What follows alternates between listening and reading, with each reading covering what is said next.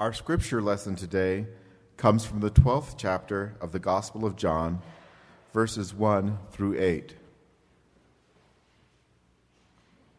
Six days before the Passover, Jesus came to Bethany, the home of Lazarus, whom he had raised from the dead. There they gave a dinner for him. Martha served, and Lazarus was one of those at the table with him. Mary took a pound of costly perfume made of pure nard, anointed Jesus' feet, and wiped them with her hair. The house was filled with the fragrance of the perfume.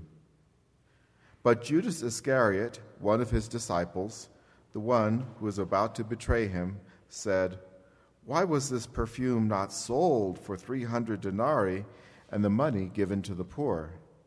He said this not because he cared about the poor, but because he was a thief. He kept the common purse and used to steal what was put into it. Jesus said, "Leave her alone. She bought it so that, it might, that she might keep it for the day of my burial. You always have the poor with you, but you do not always have me." This is the word of God for the people of God. Thanks be to God. Thy word is a lamp unto my feet and a light unto my path. Thy word is a lamp unto my feet and a light unto my path. Please pray with me.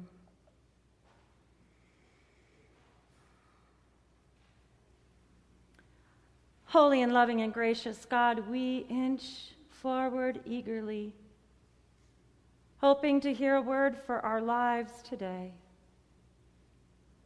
Give us grace to accept with serenity the things that cannot be changed, courage to change the things which can be changed, and the wisdom, your holy wisdom, to distinguish the one from the other.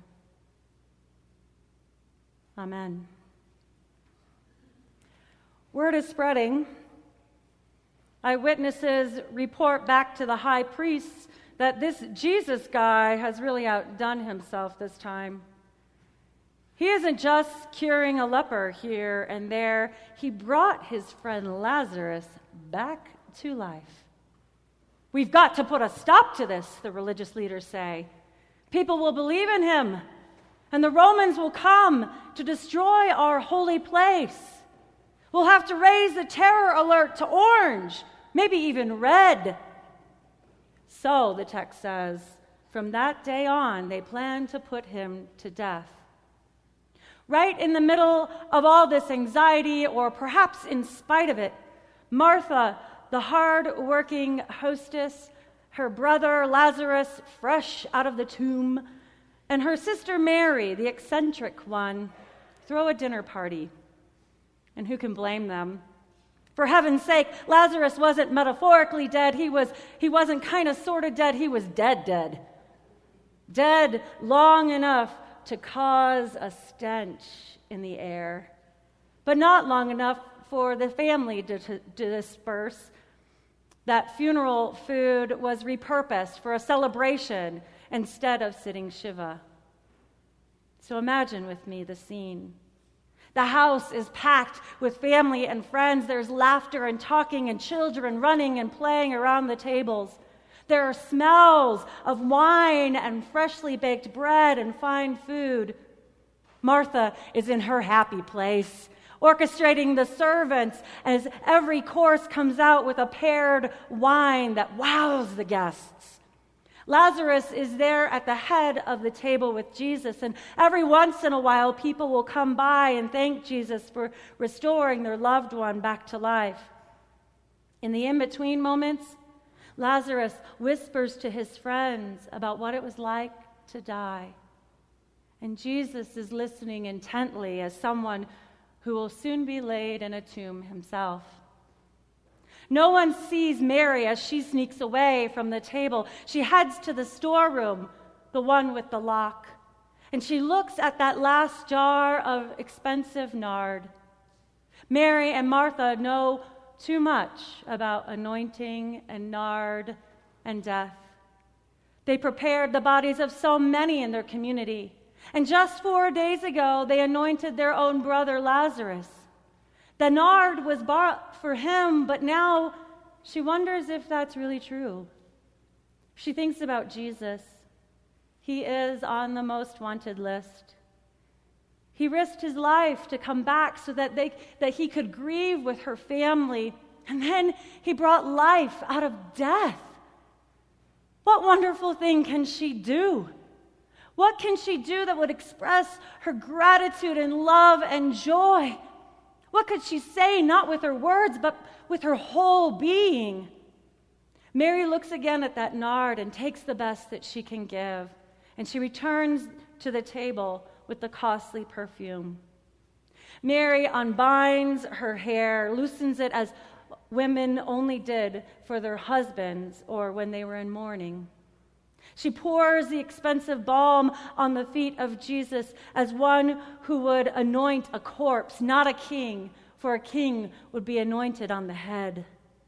And then Mary touches Jesus tenderly, even though she is a single woman.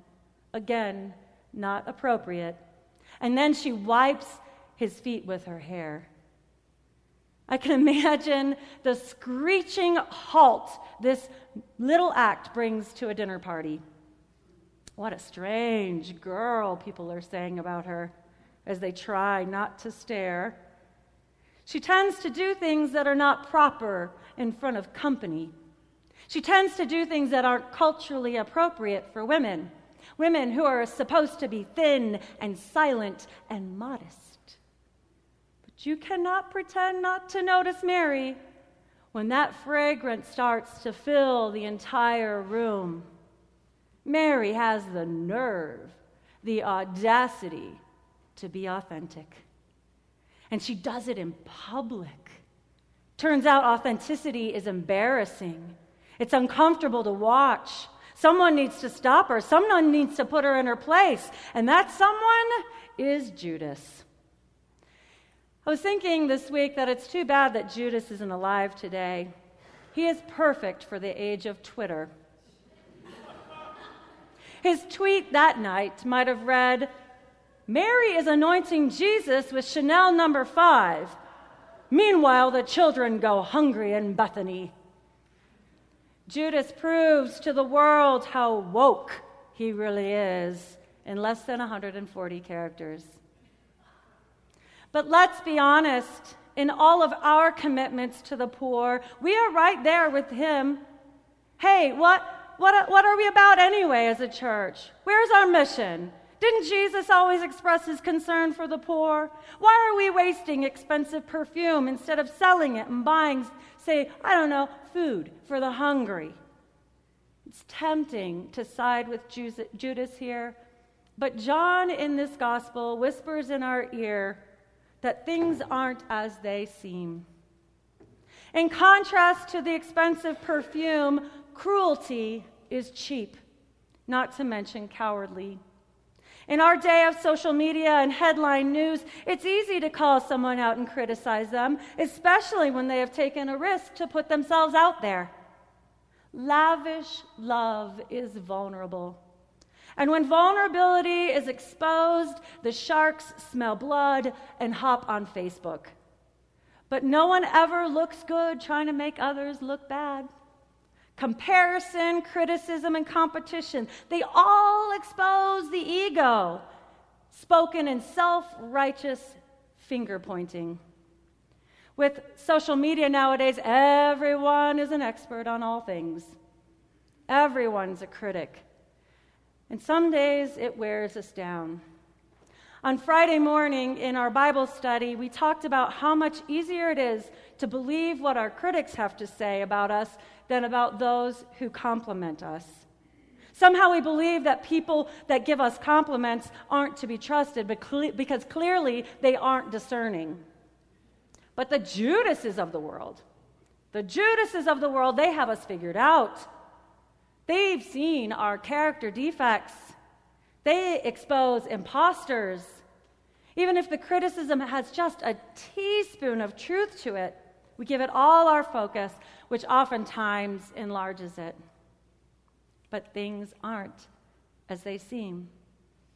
In Brené Brown's The Gifts of Imperfections, Brown reminds us how often we sell ourselves out to fit in and be acceptable. But sacrificing who we truly are for the sake of what others think is just not worth it. Yes, authenticity isn't safe, but there are more dangerous risks to not being who God made us to be. Becoming our authentic selves means that we are right-sized. It means that we right-size our flaws, our mistakes, our past, and yes, we right-size our gifts, our successes, and our accomplishments too. We recognize that we are on equal footing with the rest of humanity. We do our best, yes, to grapple with our blind st- spots to grow, while at the same time giving ourselves grace. Brené Brown reminds us to keep the focus on ourselves by saying to us, don't shrink, don't puff up, stand on your sacred ground. What I've realized about today's story is that both Judas and Mary live within each one of us.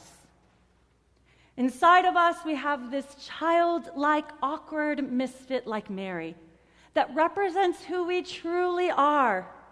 Our inner Mary is created to express pure joy and gratitude and love for God, and she's not apologizing for it.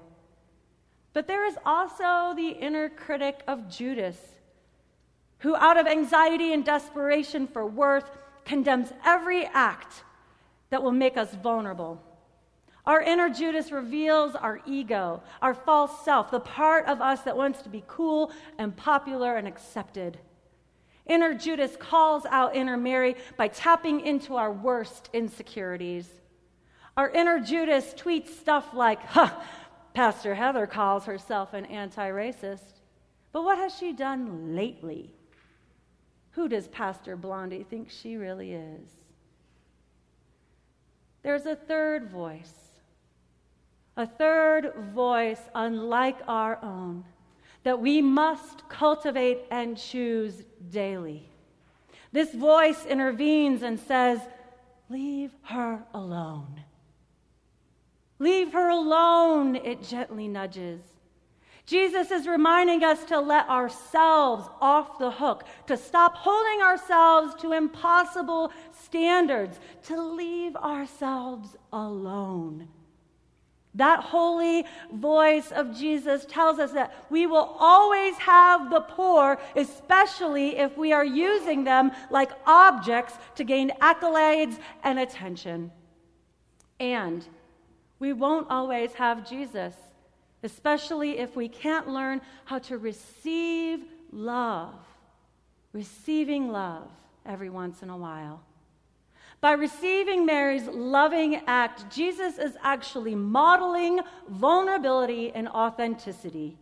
He is teaching us how to receive that awkward, uncomfortable love that feels like too much. Watch me, he says. This is how you do it.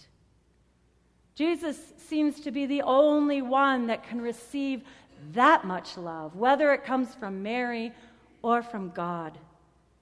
He recognizes the self-abandoning that has to happen to lavishly love another human. Mary of Bethany lives what Brené Brown describes as a wholehearted life. She is full of trust, gratitude, inspiration, and faith. It's what Brené Brown calls T G I F, trust, gratitude, inspiration, and faith. Even in the faces of Judas's self-righteous, hypocritical ob- objections, Mary seems to have zero shame. Barbara Brown Taylor says that Mary is prophetically witnessing to the lavishness of God's love, something that Mary had experienced in Jesus himself, and we can too today. So there he is, Jesus, on the edge of Jerusalem now. He is waiting to enter the holy city as the King of Peace. Meanwhile, on the other side of Jerusalem, Pontius Pilate and other petty rulers are preparing to enter it in military pomp and power. But first, Jesus savors this time with his friends. They are doing all that they can to love him. They know the time is short and the hour is at hand. And even though they don't fully understand him, they know that they will lose the one that they love. And even then, things won't be as they seem. Amen.